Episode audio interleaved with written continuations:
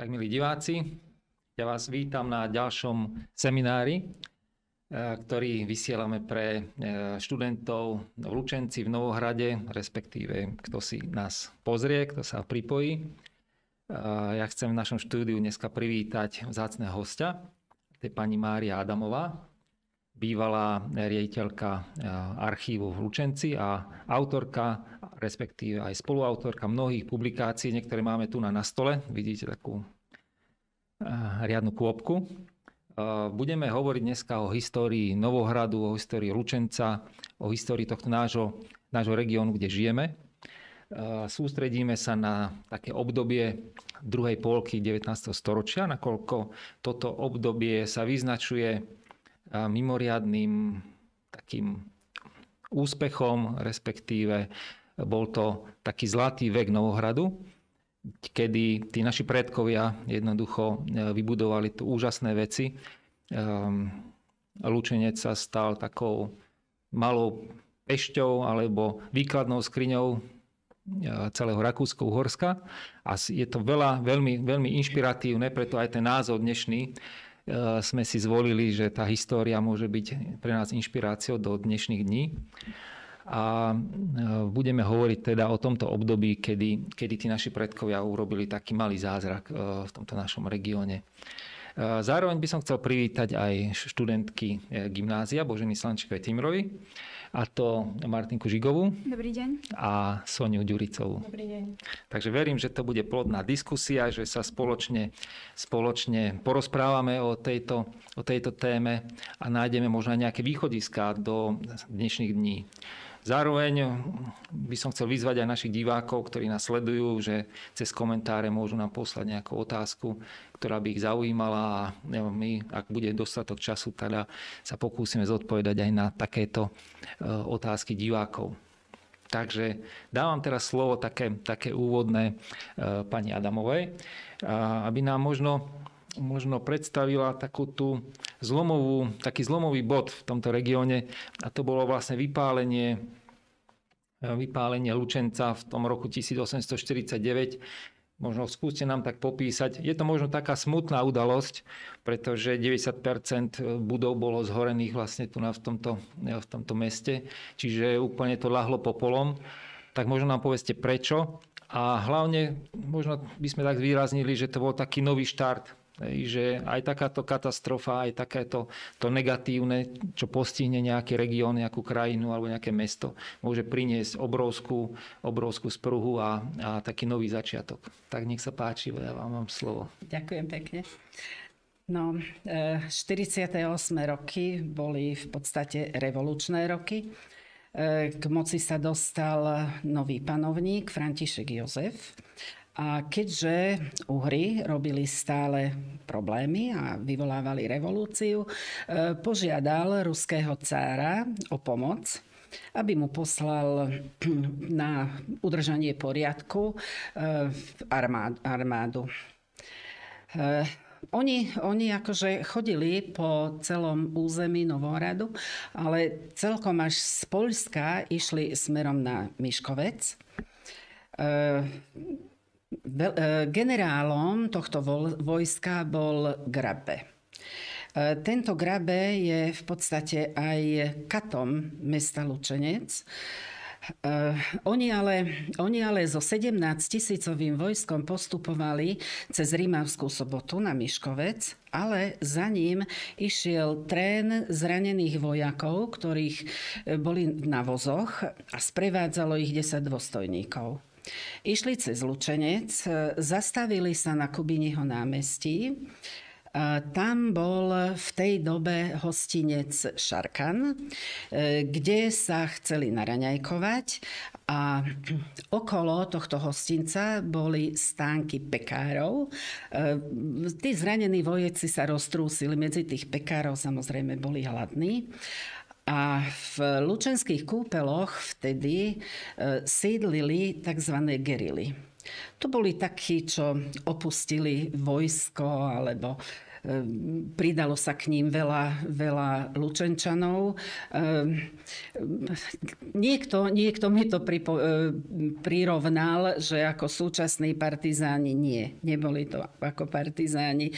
Boli to skôr zbojníci ktorí, ktorí chránili v podstate tých Lučenčanov, ale oni si za to zobrali tú svoju daň.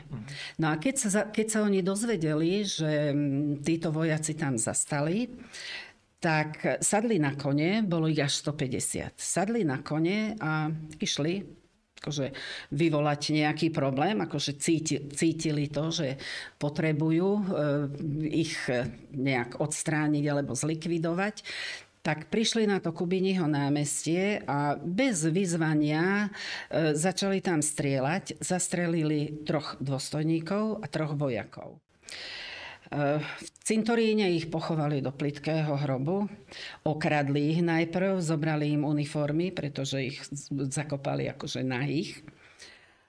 A pre nich, pre nich to akože bolo akože skončené, pomstili sa akože ruským vojakom a nerobili si z toho problémy. Toto bolo 1. augusta 1849. E, keď sa to tri dni neskôr dozvedel e, Grabe, ktorý už bol dobre za Rímavskou sobotou, e, otočil celé 17 tisícové vojsko a vrátil sa späť do Lučenca.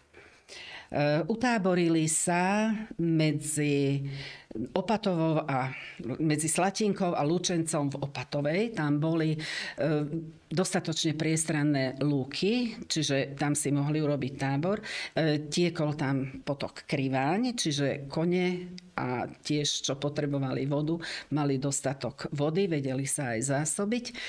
A priamo e, generál sa ubytoval v kaštieli Pronajovskom, kaštieli, ktorý je e, hore nad Opatovou v Kryžovatke. Mm-hmm. Eh, on odtiaľ ďaleko hľadom sledoval, čo Lučenčania robia. Najprv, najprv vyrobi, vyrúbili veľkú vojenskú daň pre Lučenčanov, ale tam seno na metráky, slaninu, alkohol, meso, proste tabak. Všetko, čo ich len napadlo, urobili to náročky, aby sa to do 24 hodín nedalo splniť. Aby potom mohli na to mesto zautočiť. Hneď večer e, zozbierali niekoľko obyvateľov mesta, vyhnali ich do cintorína. E, vlastnými rukami museli vyhrabávať e, tých pochovaných dôstojníkov a vojakov. Medzi tým ich mlátili kančukami, akože bol tam stenanie, krik a kadejaké zvuky sa nocou, nocou niesli. Eh, oni potom, keď eh, vyhrabali tých eh, pochovaných vojakov aj dôstojníkov, potriedili si ich.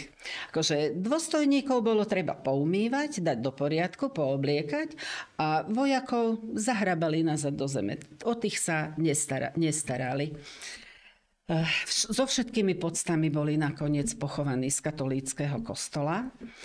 No a boli to, boli to rozkladajúce sa tela. Bolo to akože hrozné. Hrozné v noci pri svetle sviečok e, túto, robot, túto robotu vykonávať a popri tom ešte aj mlátili, aby to čím skôr bolo urobené.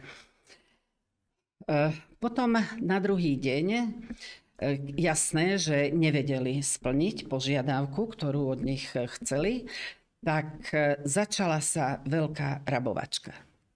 Tí vojaci, to 16 tisícové vojsko, oni, mm, oni ako bez duše e, začali e, ra, rabovať, akože vykrádať hodnoty z jednotlivých domov po celom, po celom meste, nakladali si to na vozy a nosili si to do tábora, do Opatovej, tam si spravili z toho skladisko.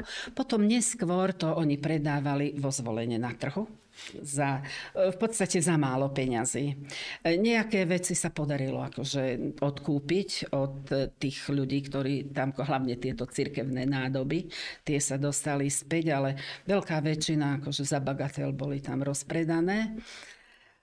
Keď e, vyrabovali všetko, o čo mali záujem, na vozoch si to akože odnáša, odnášali, oni sa medzi sebou aj pobili, lebo ty si zobral viac, ja, ja mám menej a daj z toho a proste mlátili sa medzi sebou. E, voči obyvateľom sa správali veľmi, veľmi surovo, bili, bili ich, kopali do nich. No a keď už všetko mali zozbierané na vozoch, tak podpálili mesto. Akože trubkou sa oznámilo, že e, ide sa mesto podpáliť tí ľudia, ktorí si zachroňovali svoj majetok a nechceli dovoliť, aby ich dom práve zhorel, tak tí boli nemilosrdne strčení do toho ohňa. Oni tam aj zahynuli. E, bolo to akože veľmi surové pre Lučenčanov. Nebudem hovoriť podrobnosti, lebo mladé dievčatá boli znásilňované, ale dokonca aj také 11-12 ročné. Ale nestačilo, že ich znásilnili, oni ich ešte aj zabili tými svojimi hrotmi, šípmi, čo mali. Oni ich, oni ich na tom poli potom aj prepichli. Vydrancovali, čo sa dalo. A keď už všetko akože mali zozbierané, tak teda to mesto podpálili. Ľudí, takí, čo sa opovážili ozvať, e, strkali do toho ohňa. A Zaujímavosťou bolo, že mali svoju vlastnú dychovú kabel, ka, kapelu. A tá dychovka celý čas, ako oni e, spôsobovali toto utrpenie ľuďom, oni celý čas vyhrávali. Oni museli hrať a, a ako keby im do taktu, keď polievali smolov domy a, a zap, zapalovali ich, vtedy, trošku to skrátim, vtedy e, zhruba sa odhaduje, že zomrelo 300 ľudí pri, pri tomto drancovaní, ale neboli to len e, tí ľudia, ktorí sa postavili na odpor. V tej dobe aj cholera úradovala akože v meste a mnohí, mnohí ľudia akože postihnutí chorobou, akože tiež sa do tohto počtu dostali, tak odhaduje sa na 300 ľudí. Tak je to skutočne veľmi smutná udalosť a v tej histórii Lučenca je, je zapísaná asi takými čiernymi písmenami, a, ale zároveň táto, táto veľmi, veľmi smutná udalosť priniesla určitú zmenu. Hej, že človek by povedal, že v takéto mesto, kde zhorí 90, možno viac ako 90 tých budov a ľudia boli vyvraždení a, a jednoducho rozbité rodiny a, a tak ďalej, že, že to už asi nie je možné postaviť na nohy a opak je pravdou asi.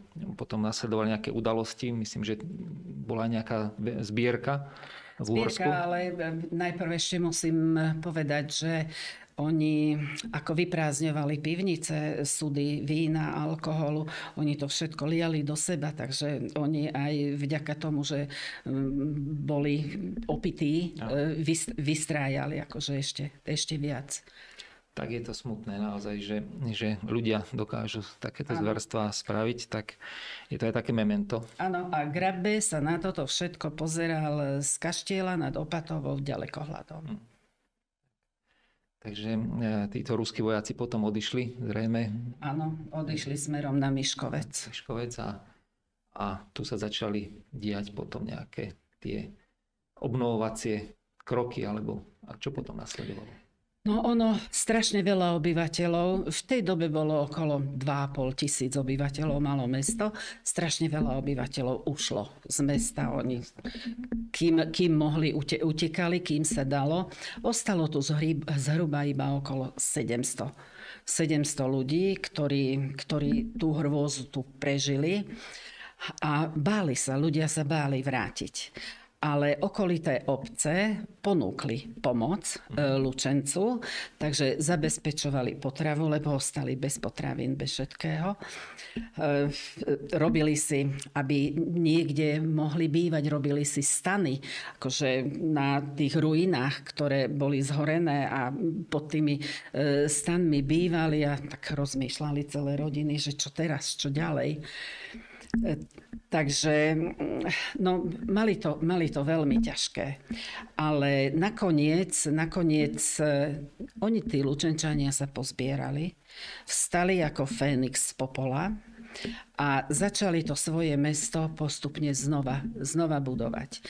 Ale potrebovali k tomu určité finančné prostriedky. E, tak si vydali lotériu, gymnázium Lučenské aj no, gymnázium to bolo kalvínske v tej dobe a bolo evanielické gymnázium, lebo boli v tej dobe dve gymnázia.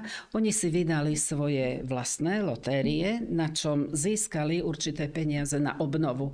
Obnovu tam bolo treba hlavne obnovovať školy, budovy a Kalvínsky kostol mal mm, vo svojom akože podzemí, boli tam hroby šlachtické a tam sa zachovalo veľmi veľa zlatých predmetov. E, tieto zlaté predmety boli pri tom spálení akože odhalené. E, dostali sa do, do múzea, do Viedne ale potom z Viedne sa dostali do Budapešti, ale bolo, bolo, mnohí si myslia, že to bolo len tak, akože prenesené a že nás okradli. Nie je tomu tak, pretože to bolo zaplatené z tých peňazí sa potom začal budovať kalvínsky kostol. On v tej dobe vyzeral ináč. Nemal tú väžu, čo je dneska s kohútom. On mal nižšiu, nižšiu väžu, takže sa vybudoval, skrá, skrásnel, akože stal sa, stal sa krajším a to isté budova gymnázia. Akože to bol jeden taký, taký objekt celý, aj to sa začalo budovať. No a celkové akože mesto začali, začali obnovovať. E, oni potom robili sa e, celouhorské zbierky. Zbierky finančné, z čoho sa mesto začalo budovať. Takže postupne, postupne sa... Nebolo to okamžite, akože niekoľko rokov to trvalo. A e, najprv sa začalo s e, Kubiního námestím a potom postupne hlavná ulica. E, v tej dobe mal Lučenec iba 7 ulic. Takže e, nebolo toho až tak veľa a postupne sa začali aj obyvateľia vracať. E, už o dva roky, v 1851. už malo okolo 1500 obyvateľov. Už sa tí ľudia vracali späť a už, už budovali a kadejaká pomoc bola z celého Uhorska.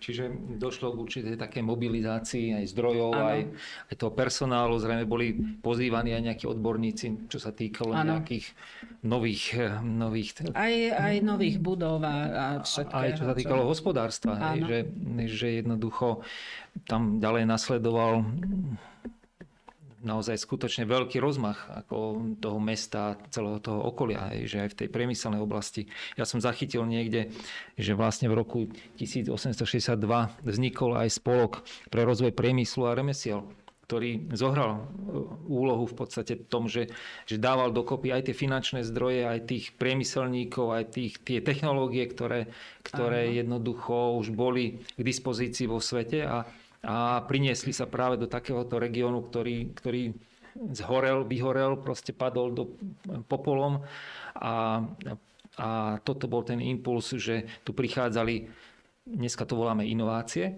hej, že inovatívne rôzne technológie a, a procesy a produkty proste sem došli a začalo sa budovať vlastne ten priemysel tohto regiónu. Vznikol tam ten párny mlyn, textilka, Hej, čiže to sú všetko také, um, potom pozdejšie vlastne tá smaltovňa, možno o tom by ste nám mohla trošku viac povedať. Uh, smaltovňa kde? Tu v Lučenci. Tu v Lučenci? Ktorá? No, e, Šterlichová. to nebola smaltovňa. A? Uh, De, fa, de, facto, de facto hej. Hej, ona začala, e, v Rakúsko-Horsku bola ako jediná a prvá. Hmm. Ale e, Mala, mala zo začiatku mala veľmi málo zamestnancov, zamestnancov, pracovníkov. Postupne títo pracovníci narastali, keď začal, začal svoje výrobky vyvážať do zahraničia, v podstate do celého sveta. A, ale potom bola taká oveľa väčšia, významnejšia, bola potom Rakoťajiho. Uh-huh. Rozprestierala sa aj dosť na veľkom priestranstve. V objekte mala aj tú artesku, artesku studňu, ktorú, ktorú využívali zamestnanci. A zaujímavosťou Rakoťajiho je to, že on vlastne pochádzal, on vôbec nebol nejaký šľachtic alebo nejaký bohatší človek. On patril medzi obyčajných remesel, remeselníkov a postupne, postupne sa vypracoval, akože začínal akože s malým počtom pracovníkov a potom mm, sa dostal akože ďalej a ďalej a továreň, továreň rozširoval. Áno, vlastne ten pán Rakote bol zamestnanec tej, tej prvej vlastne smaltovne. Áno. A, a z, toho, si... z toho zamestnanca vlastne, hej, že ano, naučil sa, získal, získal tú technológiu a, ano, a bol že... tak fundovaný alebo tak talentovaný, že ano. jednoducho a... postavil vlastnú továreň. Áno, a ja by som tuto ku pánovi Rakotevimu tým, že patril medzi takých tých obyčajnejších ľudí, tak on si aj viacej vážil svojich e, robotníkov, pracovníkov a každý každoročne im usporadoval nejaké plesy. Uh-huh. A vyriešil to tak, keďže boli to chudobní ľudia, nemali na plesové oblečenie ani na to menu, ktoré sa tam podávalo, tak to vyriešil tak, že e, spravil to formou karnevalu a ľudia sa mohli, mohli poobliekať akože do čoho chceli. Mm-hmm. Treba stačilo, keby sa boli zakrútili aj do plachty, akože tá, znázorňovali by nejakú smrť alebo čokoľvek, ale mohli tam prísť, mohli sa zabaviť. Dokonca e, tieto oblečenia boli oceňované, akože ani nie hociakými cenami. cenami.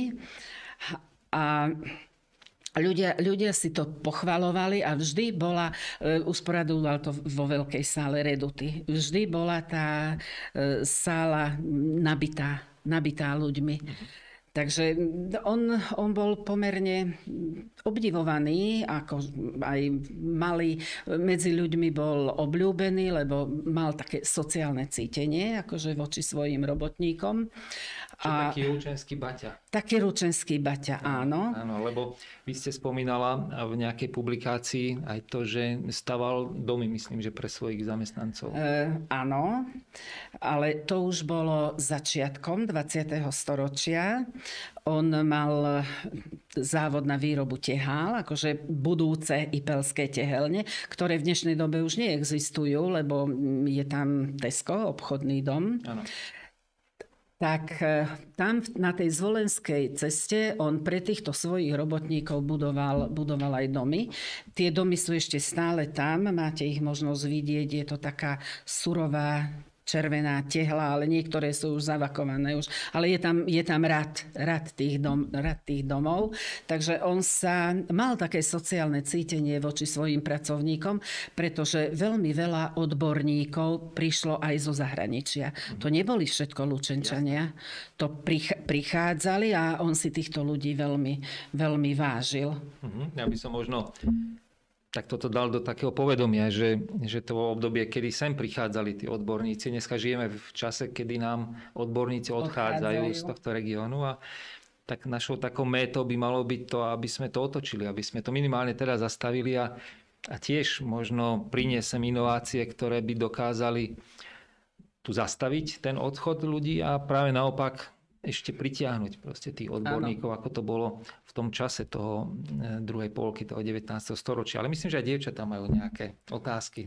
No, ja by som sa chcela opýtať, že uh, tým, že ten pán Rakoťaj bol takýto akože uh, milý aj k tým svojim zamestnancom, že či by si aj v súčasnosti ľudia z neho mohli brať akože taký príklad, že keby aj v súčasnosti sa zamestnávateľia správali akože takto k svojim zamestnancom, či by aj tá e, produktivita práce nebola akože vyššia, že tie vzťahy celkovo, či by sa tak mohli upevniť? Určite, určite áno. Určite áno. Uh, On pre svojich e, robotníkov neusporádúval iba, že raz do roka urobil ten ples. On robil aj iné akcie. Teraz, kde je tančiareň, tak v tých prostrie, pro, priestoro, priestoroch. Tam on usporadoval rôzne súťaže pre svojich e, zamestnancov a, a vzdelával ich v objekte smaltovne mal, vyzeralo to niečo ako internát, kde prišli učni a mali možnosť sa akože učiť učiť tomu remeslu, lebo však áno, nebolo to jednoduché remeslo. Takže on sa, on sa staral aj o vzdelávanie a dokonca sa staral, mal také sociálne cítenie aj o deti zamestnancov. E, takže myslím si, že dnešní podnikatelia by si mohli úplne kľudne z neho zobrať, zobrať vzor, lebo ja si tiež tak myslím, že taký podnikateľ by mal vyzerať približne tak ako rakoťaji.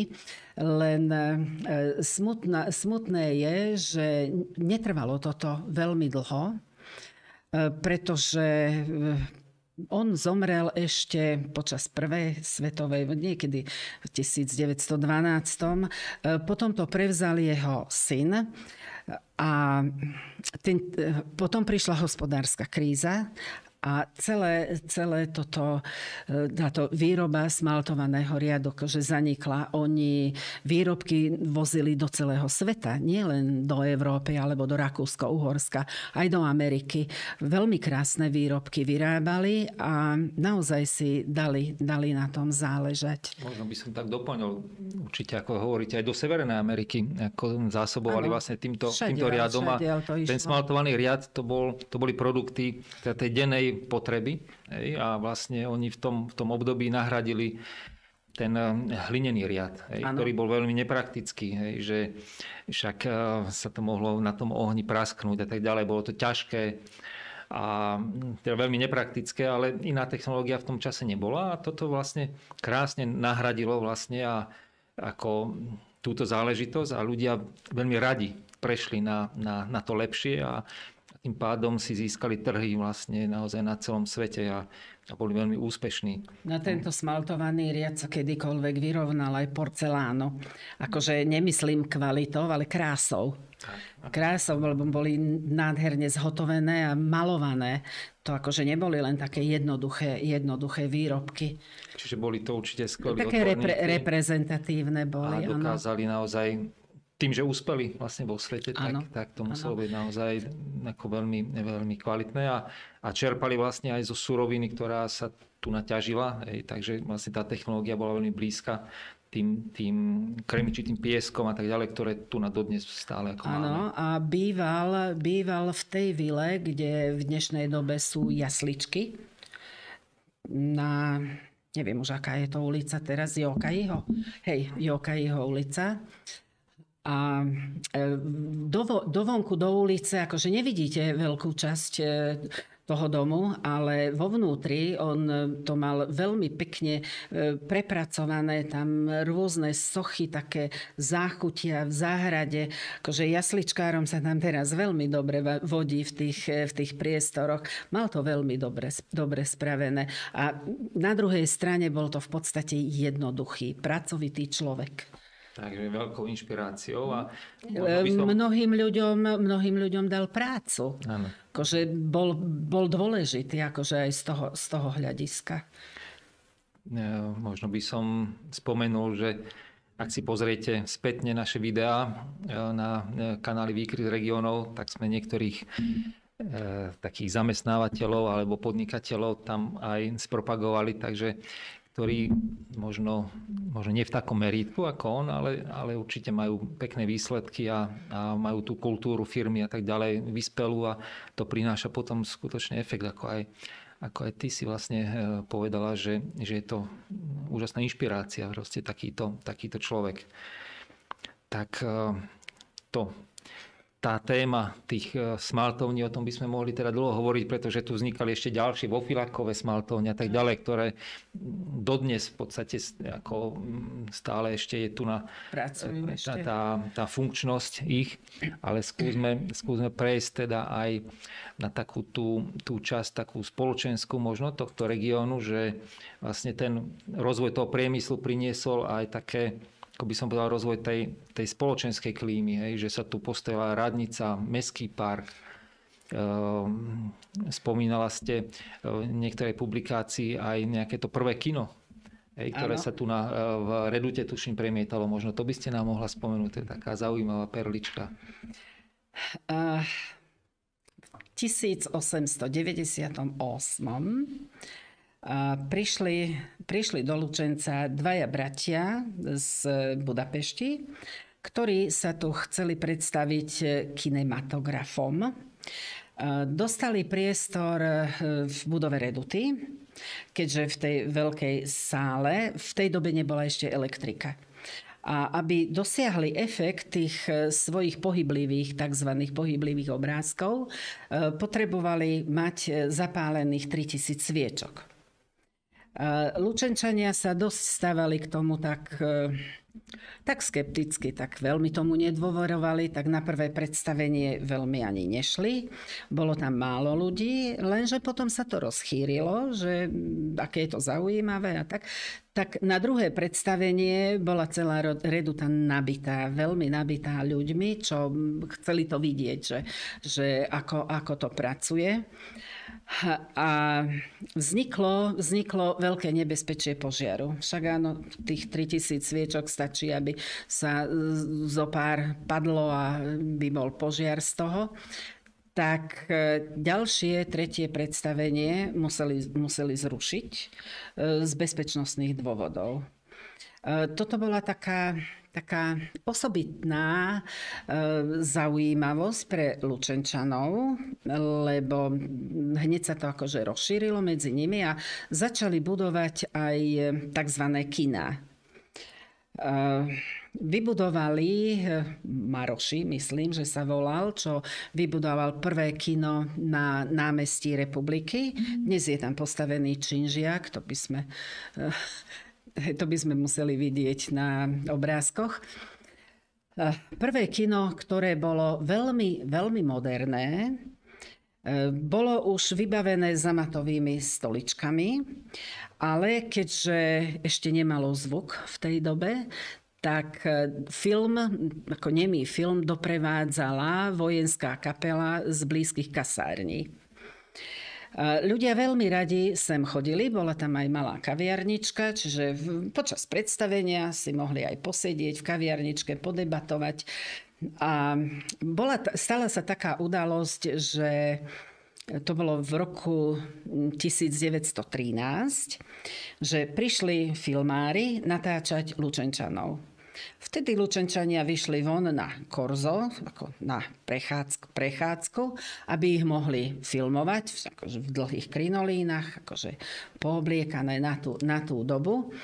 Uh, Neviem už, aký bol dlhý ten film, ale nebol, mohol mať nejakú polhodinu, nebol dlhý, však veď v tej dobe ešte nemali také skúsenosti a premietali ho v kine. Kino bolo tak strašne nabité, že tam e, kúsok miesta nebolo ešte. Dokonca deti si posadili na plecia, aby, aby lepšie videli, alebo mladé dievčatá, chlapci držali tak.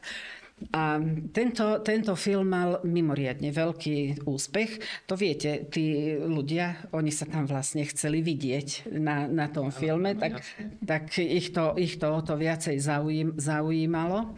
No v tej dobe sa ešte akože tieto nemé, nemé filmy e, natáčali e, alebo premie, premietali, ale bolo to, bolo to veľmi pekne vybavené kino, no bohužiaľ po vojne sa stalo skladom pre obilie až nakoniec potom bolo zbúrané, pretože sa tam postavil jeden veľký obytný, obytný dom. Nebolo docenené? Ne, hej, nebolo to docenené. Ale... No ale okrem, okrem toho stávalo sa aj, že na námestí bol postavený šiator a pod šiatrom sa premietali takéto tieto nemé filmy. Jasné. Dneska sa čudujeme, ako tá, tie technológie napredujú skutočne z roka na rok, ale tu môžeme tiež zachytiť, hej, že ste spomínala 1898, že premietanie s prostredníctvom sviečok, hej, 3000 sviečok. 3000, 3000 sviečok. A, a už 1910 alebo 12 už to boli kina, ktoré už premietali úplne inou technológiou a, a na inej úrovni. Čiže za 10-12 rokov jednoducho, že obrovský pokrok ako aj v tomto a, a zrazu potom neskôr už to kino sa stalo úplnou samozrejmosťou. A, a točili sa filmy a vznikal úplne nový, nová, ako by som povedal, druh priemyslu filmového. Ale vidím, že nejaké otázky by tu boli ešte od dievčat? Tak ja som mala otázku napríklad, že keď začala sa rozvíjať napríklad tieto kina, alebo takto, tak sa začali rozvíjať aj rôzne napríklad gymnázia, alebo takto, že či máte nejakú tú historickú udalosť alebo zážitok so vznikom napríklad nášho gymnázia? No, gymnázium bolo najprv v budove dnešnej maďarskej základnej školy. Tam, ja som ešte navštevovala to gymnázium. A piatá základná škola, čo je na námestí Kubíniho. Oni boli spojení s gymnáziem, takže raz sme mali triedu tam a raz sme mali akože v tej škole, ale do vášho gymnázia e, som sa dostala niekedy v 1960 treťom, vtedy to bola nová budova, novopostavená budova a prví deviataci, lebo my sme chodili aj deviatú triedu, prví deviataci sme sa už dostali tam, no a potom sme akože ostali na ďalšom štúdiu na gymnáziu. To sa vtedy robil taký výber žiakov z, zo všetkých základných škôl, ale ešte potom prišli aj z okolitých obcí ďalší, ďalší študenti. Takže ja som už, ja som už tam hore študovala. A ja mám akože veľmi pekné spomienky na tú budovu, ale e, vy, vy asi by ste chcela počuť nejakú zaujímavosť, hej, stadial. Tak takú, takú jednu perličku vám viem povedať. Na Kubiniho námestí, kde, kde dnes stojí tá socha toho nášho nešťastníka Novohradského, e, bola e, kedysi začiatkom 20. storočia, tam stála Košutová socha. A bola to socha veľká, bronzová a Prišiel rok, akože koniec prvej svetovej vojny, potom prišla Slovenská republika rád, Maďarská republika rád a bolo treba sochu zlikvidovať stadial. Tak vyriešili to takým spôsobom, že e, prišli vojaci, akože z kasárni, ale e, z delostreleckých, tí boli v tých, tých priestoroch, kde je teraz vaša škola. Z delostreleckých kasární prišli a obviazali mu neborákovi lano okolo krku a tými koňmi cez celé mesto, dobre otlkali po tých kameňoch, ho preniesli do priestorov dnešného gymnázia, kde ho hodili do žumpy. Proste socha skončila v žumpe. Keď sa budova vašej školy začala stavať v tých 60. rokoch, tak pri výkopových prácach sa táto socha našla. Bola vybratá, očistená a premiestnená do Filakovského múzea. Čiže v dnešnej, v dnešnej dobe akože je možné si tú sochu tam, tam pozrieť. Je to, je to bronzová socha, akože bola to taká, taká rarita, lebo eh, aj naši predkovia sa vždy snažili akože niekoho, niekoho vyzdvihovať. Ako takisto bola ako aj Leninová socha, hej, niekoho sme museli vždy vyzdvihovať. Takže to stále, stále takto fungovalo. No a takto sa vlastne zo Žumpy, e, gymnázia, e, dostala socha e, do Filakovského múzea. Tak to je taká zaujímavosť. Tak, taká, taká perlička, Áno, taká... áno, áno.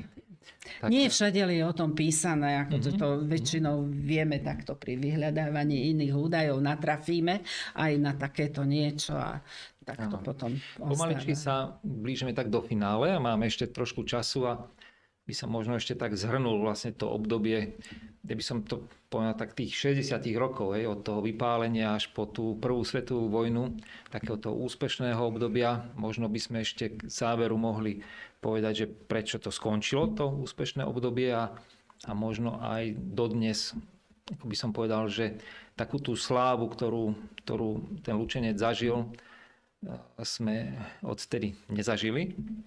A čo by sme mohli urobiť my, tu žijúci ľudia, mladí ľudia, ktorí nás aj počúvajú, aby niečomu takému došlo, pretože sa to dá. Tí naši predkovia eh, mali oveľa horšiu východzú pozíciu, ako ten lučenec bol vypálený. To bolo aj po tej psychickej stránke, hej, že to bolo niečo hrozné, ako tie traumy tých rodín, tak ďalej. To muselo byť tam až v tom DNA tých, tých ľudí proste za, zakorenené. Takže tá východzia pozícia bola asi ďaleko horšia a jednoducho napriek tomu sa, sa postavili na nohy a, a vybudovali niečo, niečo úžasné a žili tu v podstate e, veľmi zaujímavý, veľmi zaujímavý život. Ešte možno by som tak doplnil pár takých, takých, takých drobností, že ešte čo sa týka toho priemyslu, hej, že mali sme tu už v roku 1854 zlievareň, v 65.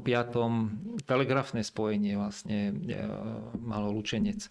V 67. sa vybudoval párny mlyn. To je tiež veľmi zaujímavé, proste, že e, zo stanice vlastne bola úzkokolajná trať vlastne, hej, až do párneho mlynu, kde sa prevážalo to obilie, či už či už to nepomleté smerom tam a Áno. potom to pomleté späť. Čiže stredom mesta toto prebiehalo. Textilka, čiže to bolo, to bolo tiež niečo také inovatívne, že už 1868 tu vznikla textilka, čo ešte, na ktorú nadviazala vlastne tá potom Polana. Hej, takže to, to bolo tiež také, taký dobrý základ, v podstate sa vybudoval. No a, a ďalšie, ďalšie rafinérka liehu, hej, potom továre na polnospodárske stroje, to, bolo, to bola zaujímavá fabrika, pretože pretože, a určite inovatívna, pretože v tom čase jednoducho mm, prichádzali už tie nové technológie, elektri- elektrina, para a tak ďalej, hej, že, že už sa prispôsobovala tá technika v podstate tej, tým, tým novým podmienkam a tým polnospodárom, ktorí predtým žali a všetko ručne, ano. zrazu prišla obrovská pomoc. Hej. Čiže tá produktivita tej polnospodárskej výroby sa násobne, násobne zvýšila. Hej. Čiže to bolo tiež vlastne také, taký strategický podnik vlastne v tomto regióne. No a tak ďalej a tak ďalej. Mohli by sme hovoriť teda o ďalších, ďalších veciach, ktoré tu boli, fungovali a, a mm, potom neskôr aj zanikli. Hej, tak skúsme ešte na záver si povedať, že čo bolo tým dôvodom toho zániku alebo toho úpadku tohto regiónu. No tak tam prišla v prvom rade hospodárska kríza. Tam Prvá svetová vojna. Prvá svetová vojna, hospodárska kríza a potom do toho potom ešte druhá svetová vojna a ono to postupne, postupne všetko zanikalo. Aj teraz vidíme aj Polianu Opatovú, v akom je, v akom je hroznom dezolátnom stave. Možno by som spomenul to, že vlastne v roku 1918 vlastne vznikala Československá republika a my tu na našom území sme mali vlastnú um, Horno-Novohradskú národnú radu. Slovenskú Horno-Novohradskú národnú radu, ktorej predsedom bol pán Bazovský. A vlastne v tom 1918 sa táto Národná rada oficiálne pripojila k Československu, čiže k tej Českej národnej rade a Slovenskej národnej rade sa pripojila aj naša Národná rada a vzniklo Československo. Žiaľ, to Československo bolo extrémne centralistické, čiže tá centrálna moc bola veľmi posilnená v tej Prahe. Na tú dobu to malo svoj dôvod, zrejme. A práve toto spôsobilo to, že jednoducho ten priemysel, ktorý tu bol, sa už ďalej nepodporoval. Bola tu tá maďarská otázka, ktorá, ktorá tu celú históriu v podstate stále hrala rolu a nebolo, nebolo zaujímavé podporovať tento región. Takže to bol tiež taký, taký mm, problém. Hej. Čo s tým centralizmom sa to ťahá stále a aj dneska možno doplácame na to, že ten centralizmus zase bratislavský alebo ten slovenský spôsobuje to, že tie peniaze plynú len z toho centra a nerozdeľujú sa tu na, v regióne, čo by bolo treba určite zmeniť. Tak. tak. Ja sa chcem spýtať ešte našich ja hostí. Dievčat, áno, nech sa páči. Uh, že tým, že aj v minulosti sa tí Lučenčania dokázali akože pozviechať z tej ťažkej situácie, že podľa mňa by aj v súčasnosti mali byť akože mladí ľudia motivovaní k tomu, že keď sa vtedy dalo proste z Lučenca, ktorý bol vypálený, spraviť proste mesto, z ktorého... Prosperujúce. Z ktorého, áno, z ktorého bol nejaký profit, tak že malo by sa aj teraz ukázať mladým ľuďom, že naozaj sa to dá, že aj teraz je už Lučenec považovaný za takú zaostalejšiu oblasť, takže uh, malo by aj toto motivovať tak študentov, že, že dá sa to, že ešte nie sme na tom tak zle, že by sa aj teraz nedalo z toho Lučenca spraviť nejaké lepšie miesto ako na život. A ja sa chcem spýtať na váš názor, dievčatá, že čo, čo taký mladý človek ako ste vy by mohol k tomu nejak prispieť? No tak napríklad v tom obnovení, napríklad vo vytvorení nových škôl, že keďže tu boli napríklad už či tie sklárne alebo taktiež aj bane, že mali by sme sa sústrediť skôr na to mm, vynovenie alebo na to vytvorenie škôl a tým pádom by sme nesústredovali všetko na ten západ, ale prišli by ľudia aj sem do týchto škôl a začali by napríklad v nejakých firmách nových pracovať na tomto a takto by sme mohli aj pozdvihnúť napríklad tento región, že to je taký Čiže vlastne taká investícia do vzdelávania. Takže to je, to je trend ako dnešný jednoducho, že to, to vzdelanie a tie informácie rozhodujú a určite, určite tu by sme nemali zaostávať v tomto. A vy konkrétne? Ako by ste mohli prispieť k tomu? Je, je toto inšpiratívne pre vás? Mm, tak určite áno a možno, ak by boli nejakí ľudia, na ktorých by sme sa mohli obrátiť, že uh, chceme nejako pozdvihnúť tento región, tak by určite bolo vhodné, aby nám niekto s tým akože pomohol. Uh-huh. Lebo v súčasnosti podľa mňa mnohí ľudia, akože takí, čo sú už v úvodzovkách z praxe, že keď prídu za nimi mladí, tak sa iba tak na nich pozrú, že čo, čo tu chcú budovať, hej, že nech si idú tam niekam proste inde. Ale možno by to chcelo niečo také, že uh, takú tú obojstrannú, aby, aby ľudia z oboch strán, aj tí, ktorí už niečo zažili, aj tí mladí, aby sa dali nejako dokopy a jednoducho jednoducho, aby mohli pozdvihnúť tento región. Perfektne. A v podstate aj tieto semináre, ako vznikli s týmto zámerom, aby vznikla toto už tretí seminár, v podstate, na čom, čo, ktorý sme takto pripravili ale chceli by sme s tým aj pokračovať ďalej, aby táto diskusia pokračovala. Hej, že práve to, čo si ty hovorila, že medzi tými mladými ľuďmi, ktorí môžu priniesť nejaké podnety, impulzy a ide o to, aby neboli tie, tie, tie podnety, ako by som povedal, ako keď sa hádže hrách na stenu, ale aby mali tú odozvu a začala tá diskusia, že čo skutočne môžeme, môžeme tu spraviť. Takže si viete predstaviť, že by takáto iniciatíva od vás mohla vzísť? Ja si myslím, že áno. Viete si predstaviť, že porozprávať sa so svojimi spolužiakmi o tom? Tak jednoznačne muselo byť také obojstranné, že aj oni musia chcieť, aj aby sme spoločne niečo mohli vytvoriť, že nedá sa to len jedného iniciatívou. Musia jasné, byť vždy na to jasné, celý kolektív. Jasné. Tak ja by som chcel aj tak apelovať na vás, že, že možno takúto iniciatívu prebudiť na tom gymnáziu, aj na ďalších školách možno. A ak by ste prišli s nejakými podnetmi, tak môžeme o tom diskutovať, vieme možno sprostredkovať nejakých podnikateľov, ktorí by sme do toho prizvali do tej diskusie. A, a bol by to možno pekný príklad aj pre iné regióny. Tak s týmto by som možno, že tak ukončil. Toto sedenie, ale je to pekný záver. Ja vám chcem veľmi pekne poďakovať pani Mária Adamová. Ďakujem veľmi pekne za vaše krásne, krásne informácie, príbeh, ktoré ste...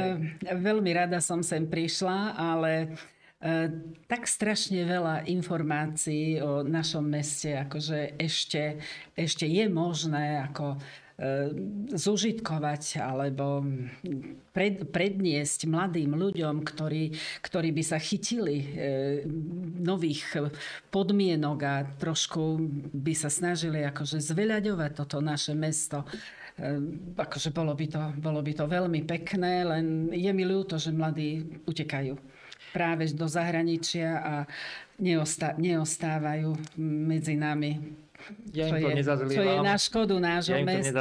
Ani ja im to nezo, nezazlievam, ale A je na nás, bola by ktorí- som rada, keby je ostávali. na nás, ktorí tu žijeme, aby sme možno sa zmobilizovali ako tí naši predkovia a nejak to posunuli ďalej. Dalo by sa povedať, že vstali z popola. Tak, Tak ako presne Fénix. tak. Veľmi pekne. Lebo, na, lebo naozaj vstali z popola a urobili niečo pre toto mesto, aby sa tu dobre žilo. Ďakujem aj Soni Ďuricovej Ďakujem. za účasť, a Martinke Žigovej. Ďakujem Maja a Takže- dúfam, že aj pre ostatných študentov to bude ako, že, že to v nich bude rezonovať a budú sa snažiť aj oni o rozvoj tohto regiónu. Tak, super. Tento seminár organizovalo Centrum rozvoja inovácií, mesto Lučenec a, a Europe Direct Centrum. A v podstate a, toto podujatie prebieha v súlade s prior- s prioritami Európskej únie, ako je Európska zelená dohoda a Európa pripravená na digitálny vek. Ďakujem veľmi pekne. Dovidenia a do počutia. Dovidenia. Dovidenia.